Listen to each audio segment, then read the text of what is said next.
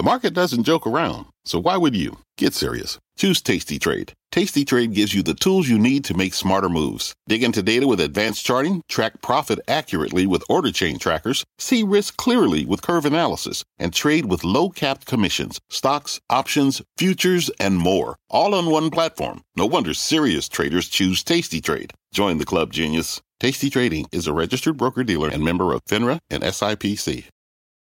Market insight and analysis. You're listening to the opening bell of CNBC's Squawk on the Street. Good Tuesday morning. Welcome to Squawk on the Street. I'm Carl Quintanilla with Jim Cramer at the New York Stock Exchange. David Fabers in Austin at Tesla's annual shareholder meeting day, and he'll be live with Elon Musk tonight. A CNBC special presentation, 6 o'clock Eastern Time. You cannot miss Ooh. that. Meantime, it's a packed morning. Retail sales returns to growth. Debt ceiling, Home Depot cuts guidance, some big misses in China and Europe. Our roadmap begins with Home Depot shares sinking. Retailer lowers its forecast after posting the worst revenue miss in about 20 years. Plus, quote, no barrier to higher rates. That's the message from Barkin today if inflation persists. And EV competition. David is in Texas to talk to Elon Musk and Ford scaling back some China investments. Let's get to David in Texas with more on tonight, David. And we were just talking about the range of topics that you'll be able to cover, whether it's cars, space, media, macro. It's going to be incredible.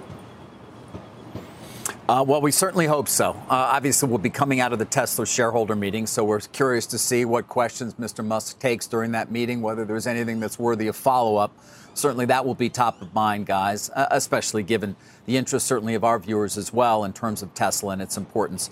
Uh, that said, Carl, you're right. Uh, there is no shortage of other topics, as always, to discuss with Mr. Musk. And as often as he may do interviews or communicate, it seems like almost every day brings new things to discuss. Um, you know, today some reports about uh, a memo he has sent in terms of let me review all hiring plans and things of that nature. So uh, no shortage, whether it's Tesla, whether it's the recent hire of Linda Yaccarino to run Twitter as its CEO, whether it is obviously new developments in AI, including Sam Altman on the Hill today, uh, and whether it's SpaceX or Starlink.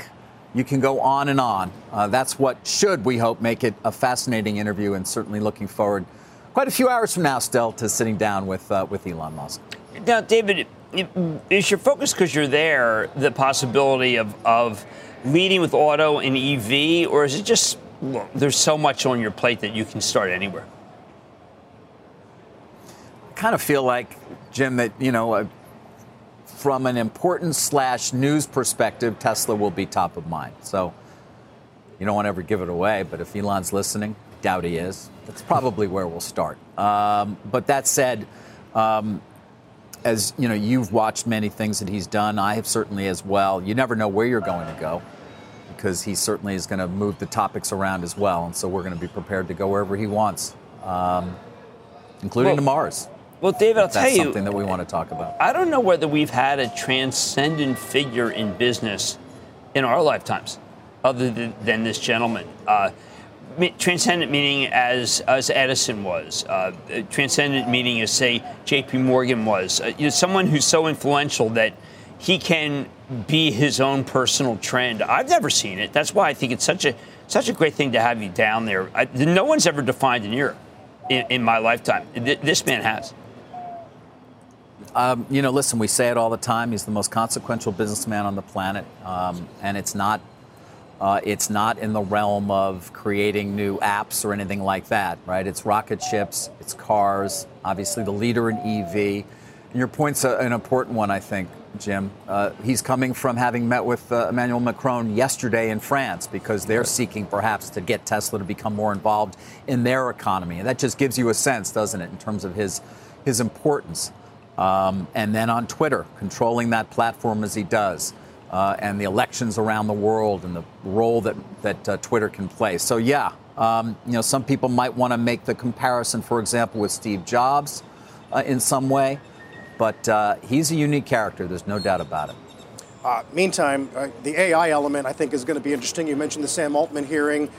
And some of these 13Fs, Jim, where it appears a lot of the big players, Druckenmiller is a great example of his stake in NVIDIA. I mean, people are playing this big time. Well, look, I think that they have to. Uh, when you go over, when you speak with the executives at these major companies, the first thing they tell you is, you know, you know, you haven't thought about what we're doing in AI. And I, I think that you come back over and over again to NVIDIA. Like if NVIDIA, if Jensen Huang is seen with someone, it's kind of an endorsement that they have figured out how to do it. And I think we keep forgetting this is a repudiation of the way that we have felt computing powers going on for years, which was shrink it, Moore's law, make it smaller, make it smaller, make it smaller, and keep it, make it a little more powerful.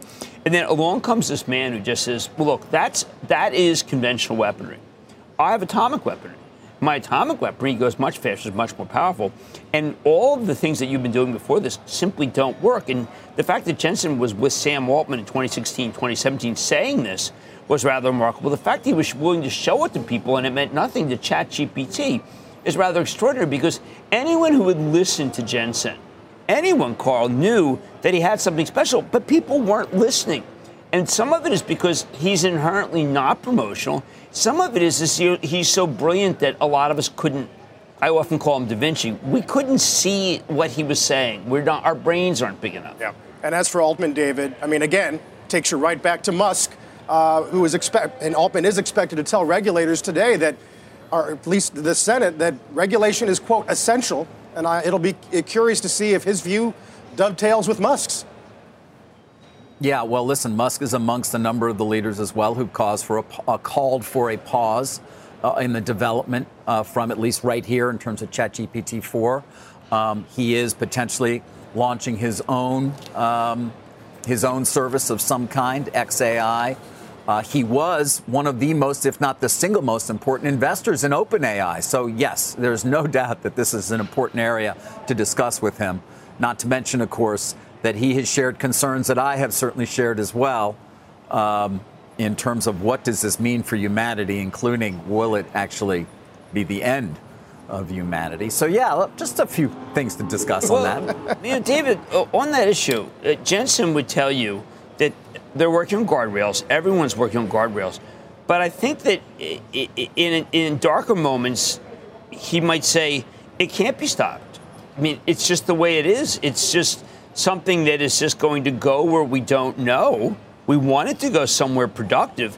But David, I think that if you if you ask the man that you're about to speak to at six o'clock whether something really nefarious could come from this, I think he'd say it's already happening. Oh, without a doubt. I mean, he has in previous interviews, he's certainly given some sense as to his view of, of the dark path it could go down. And that's, I think, in part why he is concerned and asking for that pause. Um, yeah, Jim. I, I, I think that's true. Um, I don't know. Did you listen to uh, Nadella this morning? Of course, Andrew Sorkin, yes. having done an interview with him, because he seems to believe that they can sort of twin the guardrails and the development in an yeah. effective way. I'm not sure everybody agrees. Well, it, it, look, there is a bit of a business uh, angle. I mean, if you want this to if you want to be ahead in the game, do you have to bring in Microsoft? Now, I don't think you sit there. By the way, Alphabet said the same thing. I don't think you sit there and say, "Listen, we're not the guys because we haven't been able to think big." Uh, David, but think big often comes to someone. I mean, I, I, was well. I was watching. People have to go back to the things that Andy Jassy said when he wrote his letter. They directly talked about the idea of facial recognition and government and how important it is. You know, David, facial recognition and government, you know, that's the PRC.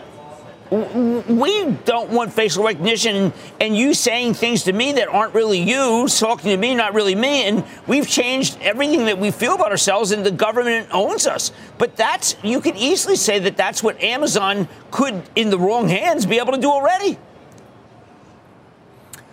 Yeah, well, We've looked at the development of AI, not to mention 5G services, in terms of the surveillance society in China, for example, Jim, and seen the tools they have available to them uh, to make sure they are aware of virtually everything that's said and done.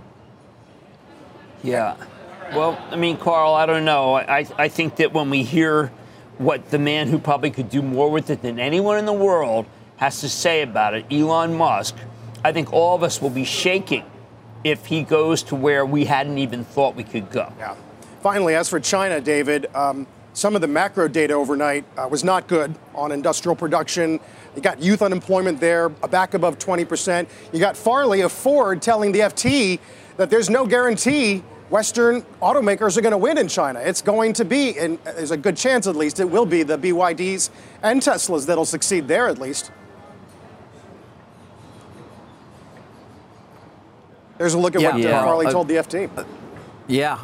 I mean, that's your man Farley, Jim. Uh, you well, know, and was, they have had a sort of a, uh, you know, a, jocular relationship to a certain extent, joking a bit back and forth, Musk and, and Farley. Well, I am so glad that Farley's doing this because they've done by far the worst in China. Now, Mary Barra, GM's done much better, but Jim Farley will make no cars where he can't make money.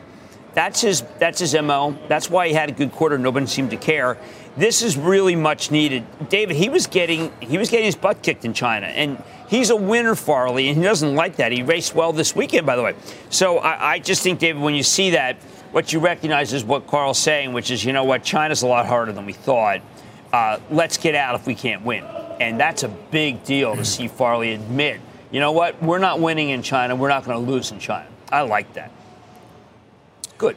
Really, uh, really quick, guys, while we have some time, let's touch on Depot today. It's down in the pre market, but off the lows of the morning. The company did post its worst quarterly revenue miss in about 20 years. They cite lumber deflation, bad weather, softening demand, and then they cut the full year guide. They expect sales and comps to go down 2 to 5. Prior was flat. Transactions down 4 8. Jim, um, how much of this was a surprise? Uh, look, the California aspect, you know, one fifth of the country is California we should all be able to figure out that the weather's bad, whatever. But there was softening demand throughout the country, and there's softening demand for hard goods. This is a continual theme. Hard goods. It could be grills this time, appliances. We are full up as a country with everything we need. We bought everything that there was to buy for our homes, and the new projects. The Home Depot has a lot of contract work. Uh, are not as big as we thought, and we have these unbelievably low mortgage rates, so people don't want to move. It is a static world for Home Depot. Now, Home Depot is such a great company; they're going to do just fine.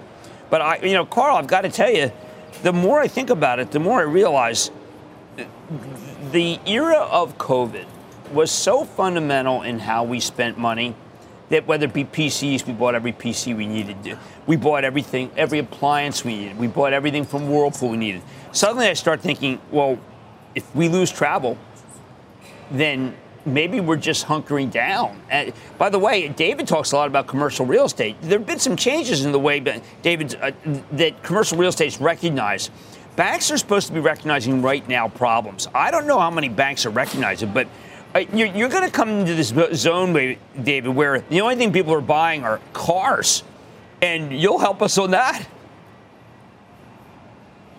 Well, Jim, when is the last time these guys sort of lowered expectations in this way? This is his This is 20 years.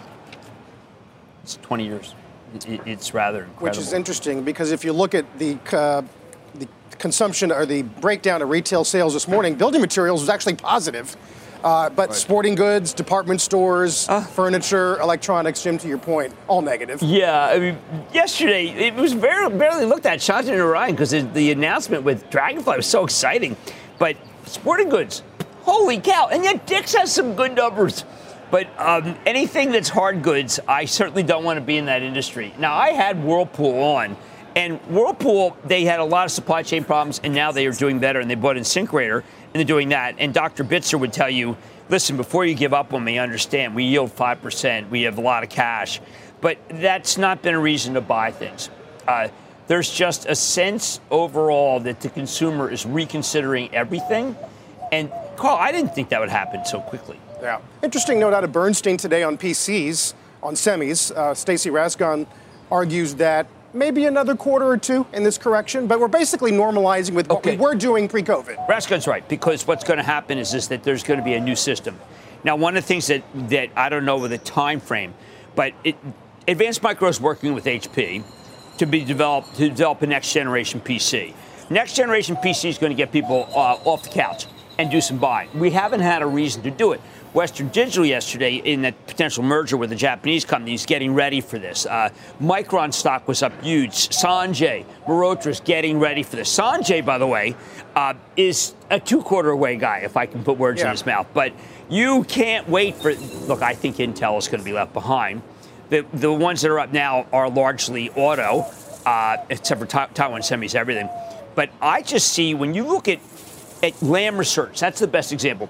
Uh, Lam is doing very well. Well, they shouldn't be doing very well if there's no new uh, chips being made. But you order Lam, and the Chinese were ordering two billion dollars worth of Lam that's not allowed to. But that could be the first turn because there's something like I don't need a new grill. I have seen the world, well, and the, the grills, grills, don't get better as.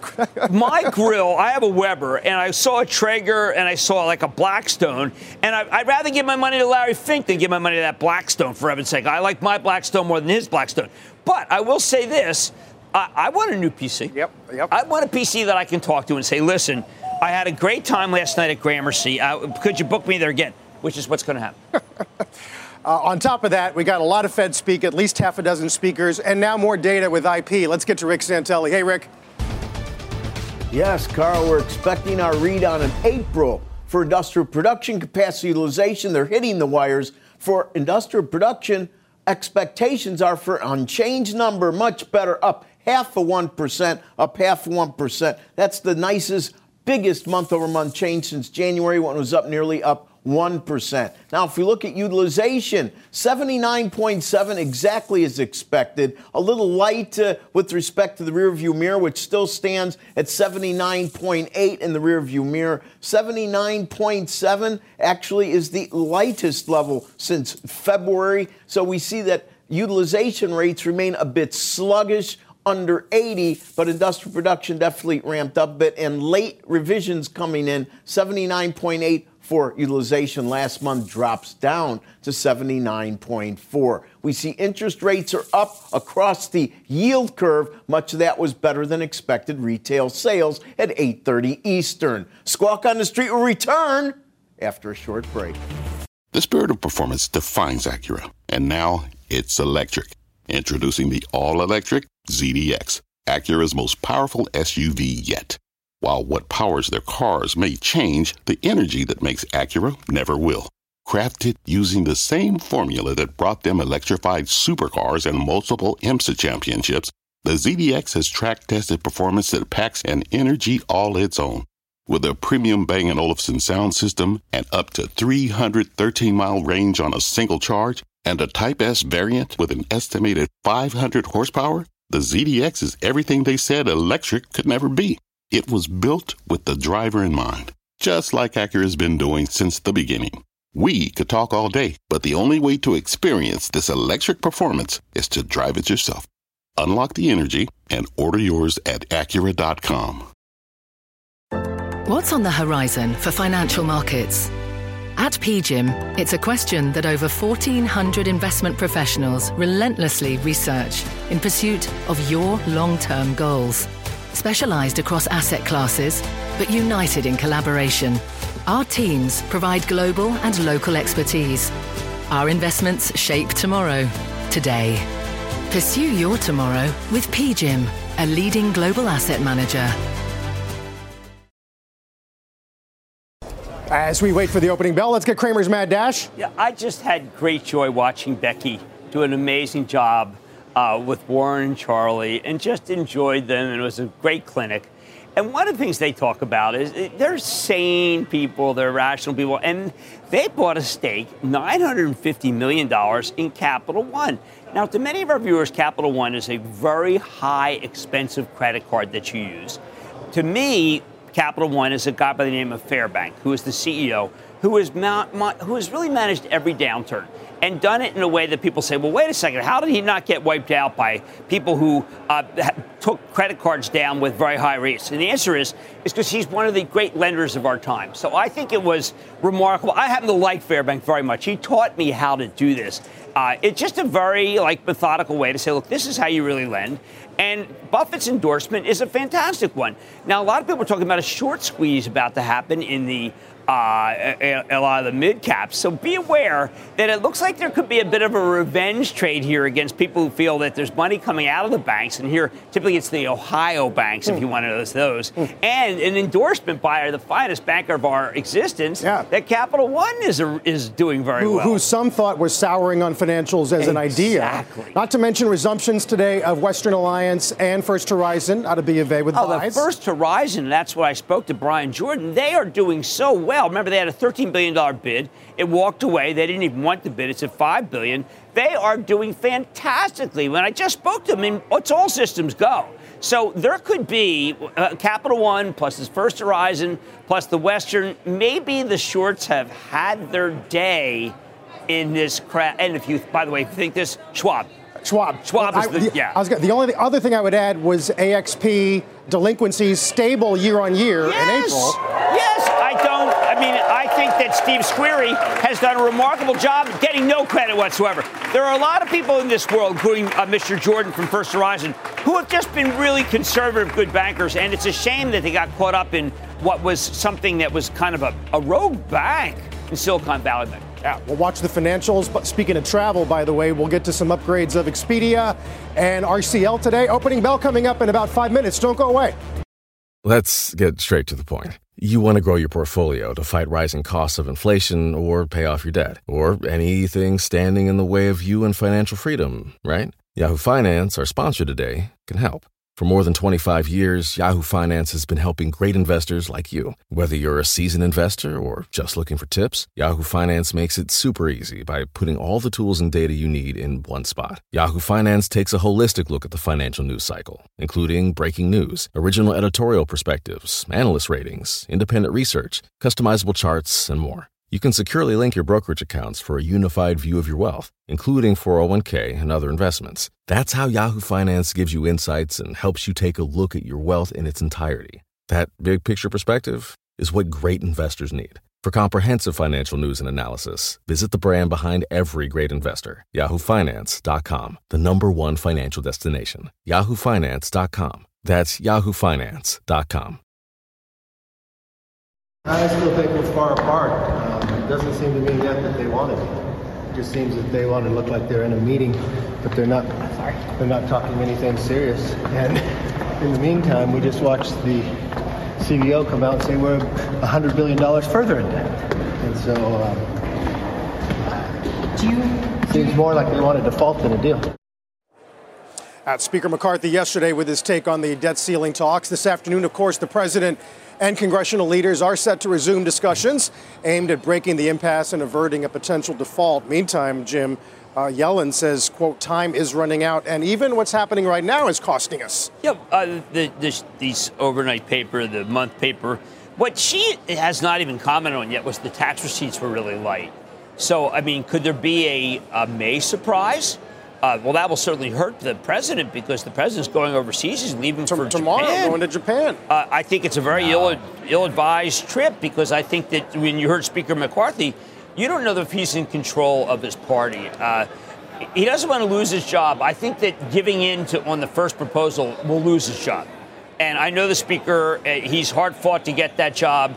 He's not going to give it up by just saying, "Okay, we've got something here from from Biden. Let's roll it." That's not going to happen not. I think we have some sound of what the Treasury Secretary said just a few moments ago. Take a listen.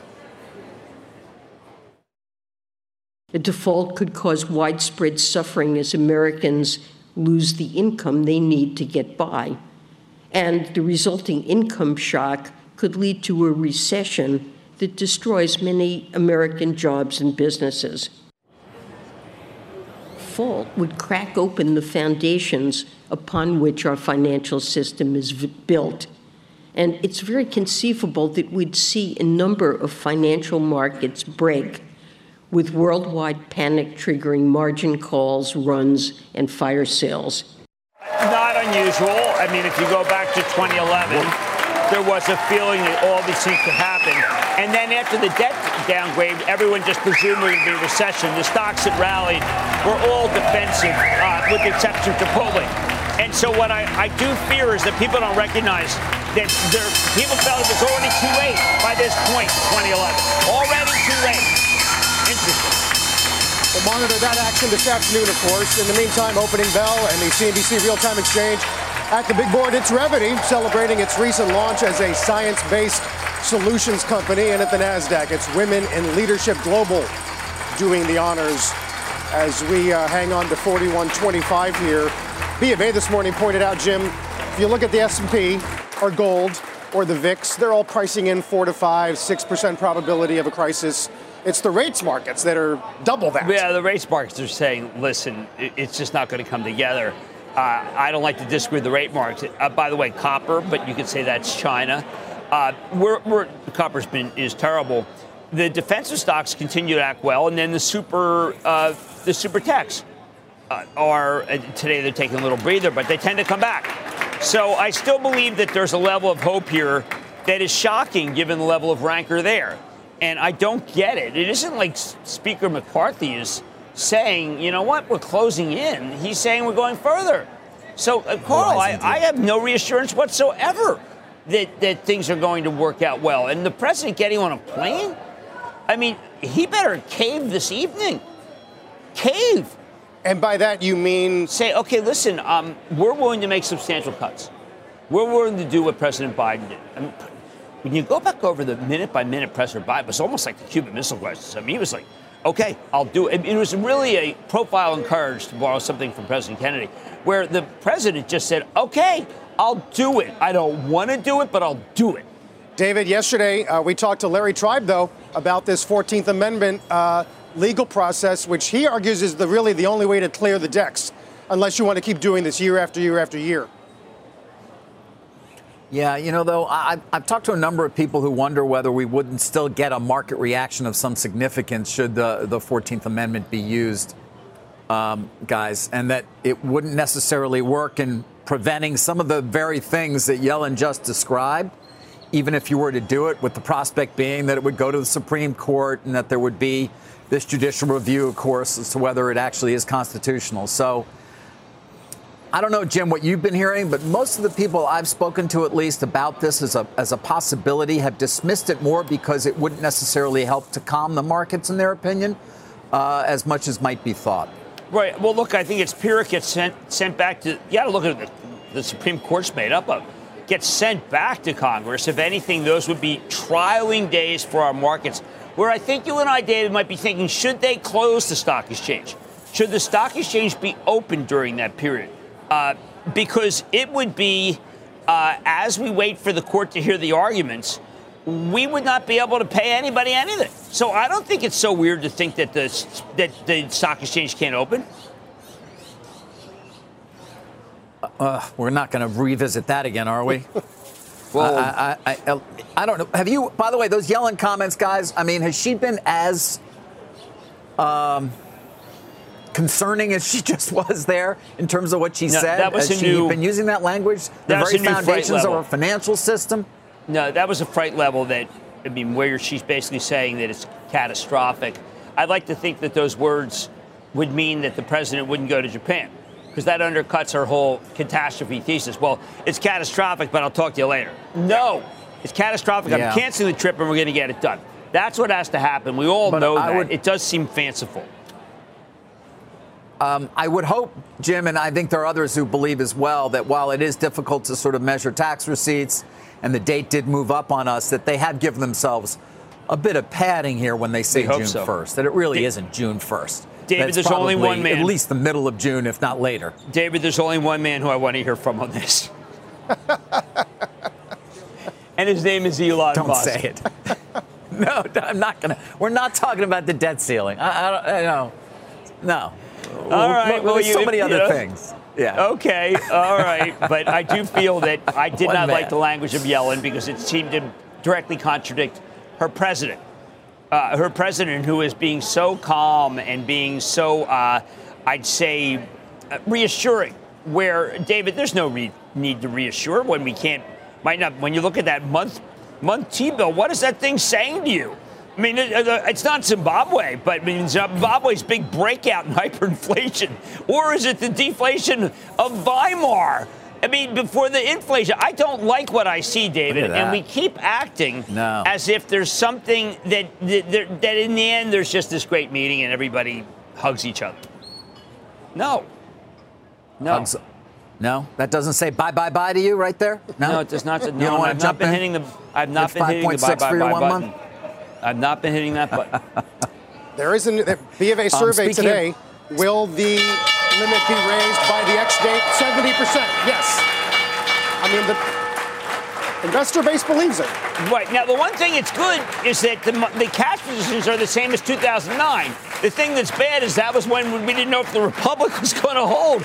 David, the Republic uh, when you're in another country, let's say you're in uh, very well run countries that are emerging democracies in, in uh, East Asia, David, they're laughing. They're laughing. They want to tell us, you've got to get your act together. You taught us how to get our act together.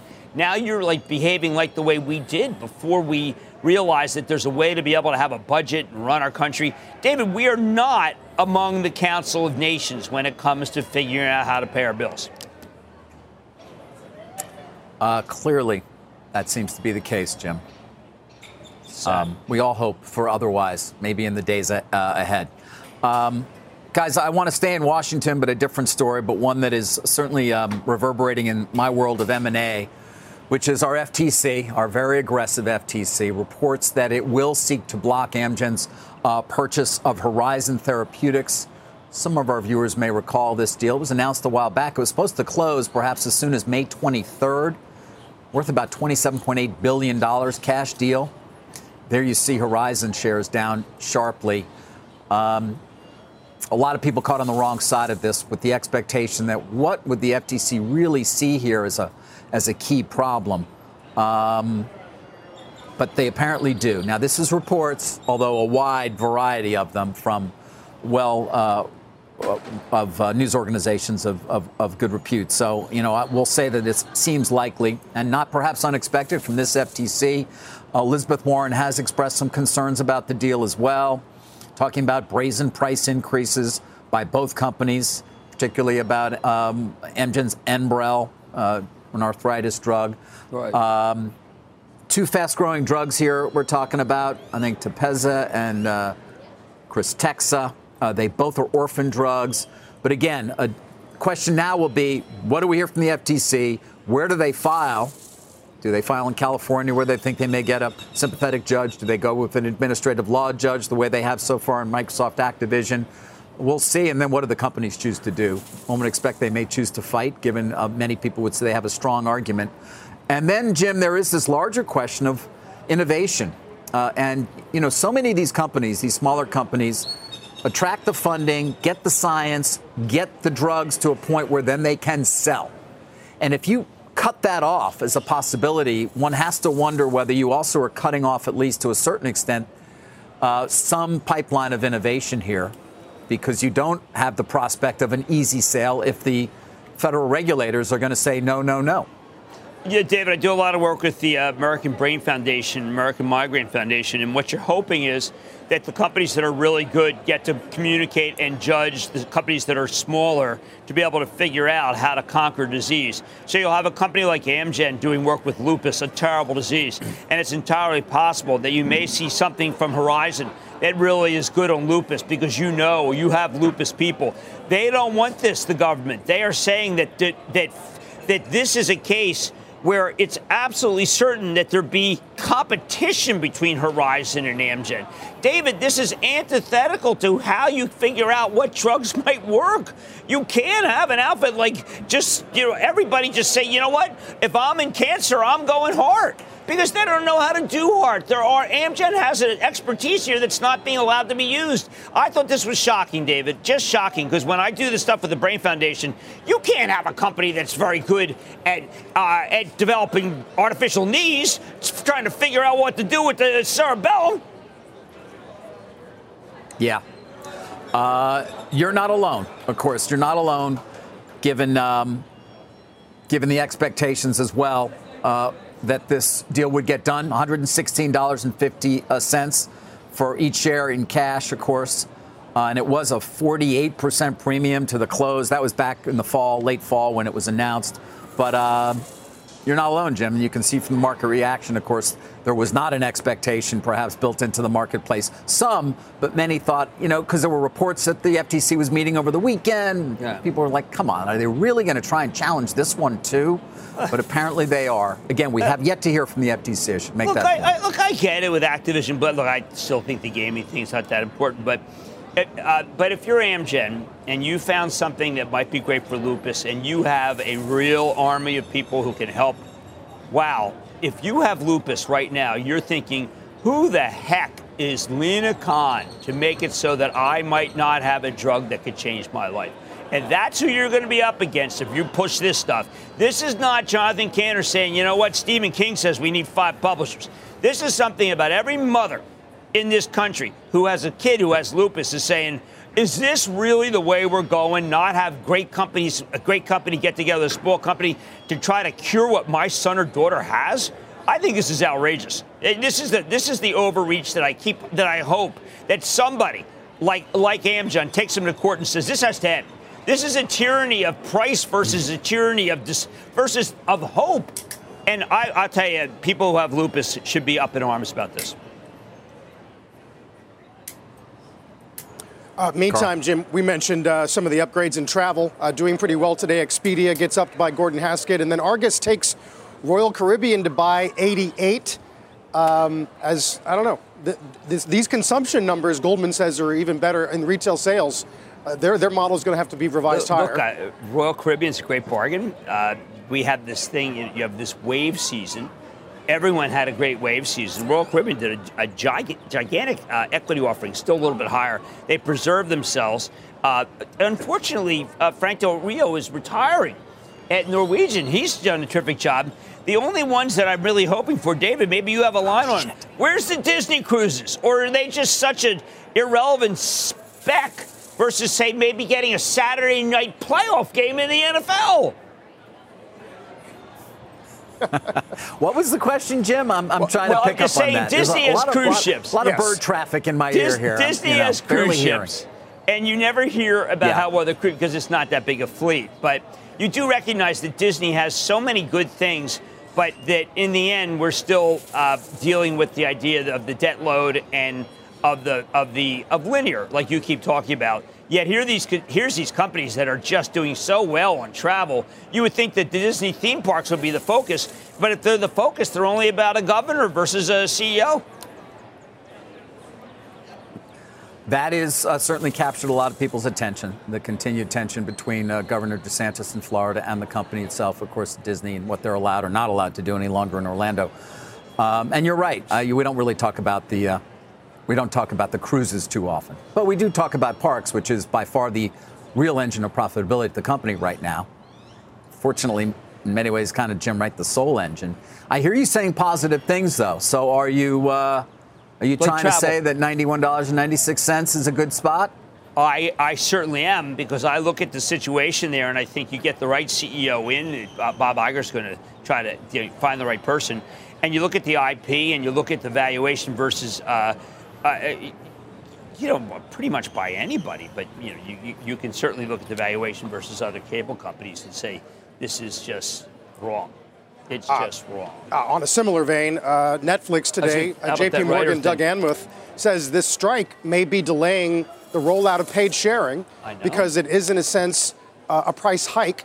And they sort of, he, he argues Netflix might not like the look of raising prices when you got 10,000 writers on strike. I thought that was a Netflix is a different kind of company. They're not as oriented toward can we make the quarter. They're oriented, oriented toward can we keep the creativity going. Maybe that's one of the reasons why it's so separate from uh, what we see with the other guys. David, it, it, it, there's a company that's a kind, kinder, gentler company in Netflix, and that has historically gotten people to write for it who would write uh, for much more money elsewhere. And it seems to be a strategy that's worked. I think uh, David's out of the mix for now, probably Oh, getting ready for tonight. Perfect. Um, you did make the point, though, a moment ago uh, that Depot was off the in, the morning lows. Yeah, I just think that when you deal with a company like Home Depot and you realize that the company was at 347 uh, and it's come down a tremendous amount and yields 3%, and it could have a buyback at its unlimited firepower, I, I don't want to be the guy who says I'm going to sell it down to 3.5% yield. Uh, Read through to Lowe's and I Well, guess by a further extension target tomorrow. Sure. Okay, so Lowe's, it, there's there's commentary from Home Depot that the do-it-yourselfers is at is at Home Depot, uh, and not spending as much as they'd like, but is there. That has been uh, Marvin Ellison's. The strong point has been the do-it-yourself. It's such an incredible as a gardener. These are the key. This is Christmas. And Home Depot used to talk about this being Christmas, but instead they got so bogged down by what happened in California, the rains, that, and by this notion of hard goods being full up, that you have a, a an undertone that's just downbeat. Uh, but we're not getting that about travel. I like the travel. You got the Royal Caribbean, you got the American yes. Express, yep. you got the Expedia. Uh, so people are still traveling. I don't want to be too anecdotal about this, but they're, the house is the house is a home. People have really fixed it up, and they're not moving, and the, the mortgage rate's too low to give it up. It's really rather extraordinary. There had been uh, some charts circulating this week. Uh, if you look at open table seated diners, beginning to soften up a little bit in recent weeks. Well, the Bank of America credit card was a little bit weaker. But uh, it, it, reminded me of Shack, which today, is at least, looks like they have some kind of uh, agreement with right. Engaged on, well, on, adding a couple board members. I know that liquor sales are down a little. Uh, that matters too, but they're kind of interesting. There is a uh, the, the, dry January continued more than people thought. That was highly unusual. Uh, there is every different generations that are spending like mad, and other generations that are conserving. There's an undercurrent of layoffs that people we don't talk about enough where people are losing their job in, in a very what looks like a very a vibrant economy. So it's, a, it's the most mixed picture I've seen in many years. Um, China. So we got Baidu and Tencent with double beats. Right. You got uh, Michael Burry doubling down on Baba and JD, which uh, China tech is now almost 20% of his portfolio. Well, I, look, the Chinese historically have done this to us over and over again they make us realize, you know what, we're the most vibrant market. You got to put money with us. Uh, I don't think that people recognize that the PRC can put its finger on the scale and make any company look better. Uh, it, and I say that because look at Nike. Nike's got good Chinese business, and the stock is doing quite terribly here uh, if you were on Starbucks, which my child just owns, you heard a company that said, listen, we're plus three, minus three this quarter. That certainly wasn't what I wanted to hear. So you have individual companies not doing that well, except for the big Chinese companies, which I think are basically saying, come hither. And I don't like the come hither trade because it's hurt people so often uh, in America because the Chinese tell a pretty good story. Lucy, Lucy in the football? Y- yes. It's a bit of that, yeah. Yes. Uh, take a look here at the market. Dow, Dow's down about 90. Uh, bonds, by the way, we're getting a ton of Fed speak today. We've got Mester, Bostic, Williams, Logan, Bostic again tonight. Uh, the short ends up 405 and the 10 year almost back to 355. Don't go away. Time for Jim and Stop trading. You know, club. I have my investment club meeting tomorrow, mid at noon. I hope people join the club. And we've been buying Footlocker because Mary Mary Dillon's there. And one of the things she's done is she's introduced on holdings in a major way to Foot Locker. Now, they reported a quarter this morning, 78% growth. Uh, had good gross margin. They did not raise uh, their, uh, er, their EBITDA, earnings, earnings before interest taxes. They did raise their sales, which is then leading people to believe that maybe things aren't as good. Let it come in and then buy. This is the fastest growing footwear company in the world. They're doing incredibly well at Foot Locker. I'll be saying that tomorrow.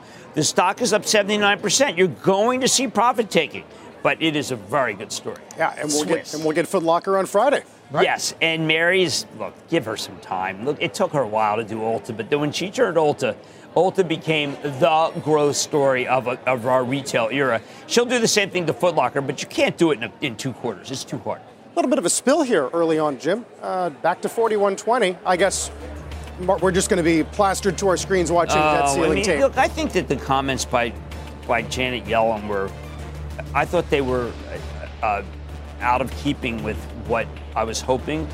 And I just think when the president gets on a plane, I'd, it may be the speaker's time to say, listen, I had a deal. Where was he? And that, that's, that's all bad talk. Yeah. Uh, we'll be watching uh, the tape closely today, Jim. We'll see you later. Uh, Dow is down 170, yields, uh, as we said, higher. Uh, we'll take a break. Oh, look at this. Uh, Sam Altman. oh, fantastic. This, this hearing on the Hill talking about AI regulation on a day where we got Nadella talking to Sorkin. Um, and uh, we'll watch how the Senate views AI oversight uh, in the hours to come. That's, that's a big story for us today as well. Don't go anywhere. You've been listening to the opening hour of CNBC's Squawk on the Street. All opinions expressed by the Squawk on the Street participants are solely their opinions and do not reflect the opinions of CNBC, NBC Universal, or their parent company or affiliates, and may have been previously disseminated by them on television, radio, internet, or another medium. You should not treat any opinion expressed on this podcast as a specific inducement to make a particular investment or follow a particular strategy, but only as an expression of an opinion. Such opinions are based upon information Squawk on the Street participants consider reliable, but neither CNBC nor its affiliates and or subsidiaries warrant its completeness or accuracy, and it should not be relied upon as such. To view the full Squawk on the Street disclaimer, please visit cnbc.com forward slash squawk on the street disclaimer. You can host the best backyard barbecue when you find a professional on Angie to make your backyard the best around. Connect with skilled professionals to get all your home projects done well. Inside to outside, repairs to renovations. Get started on the Angie app or visit Angie.com today.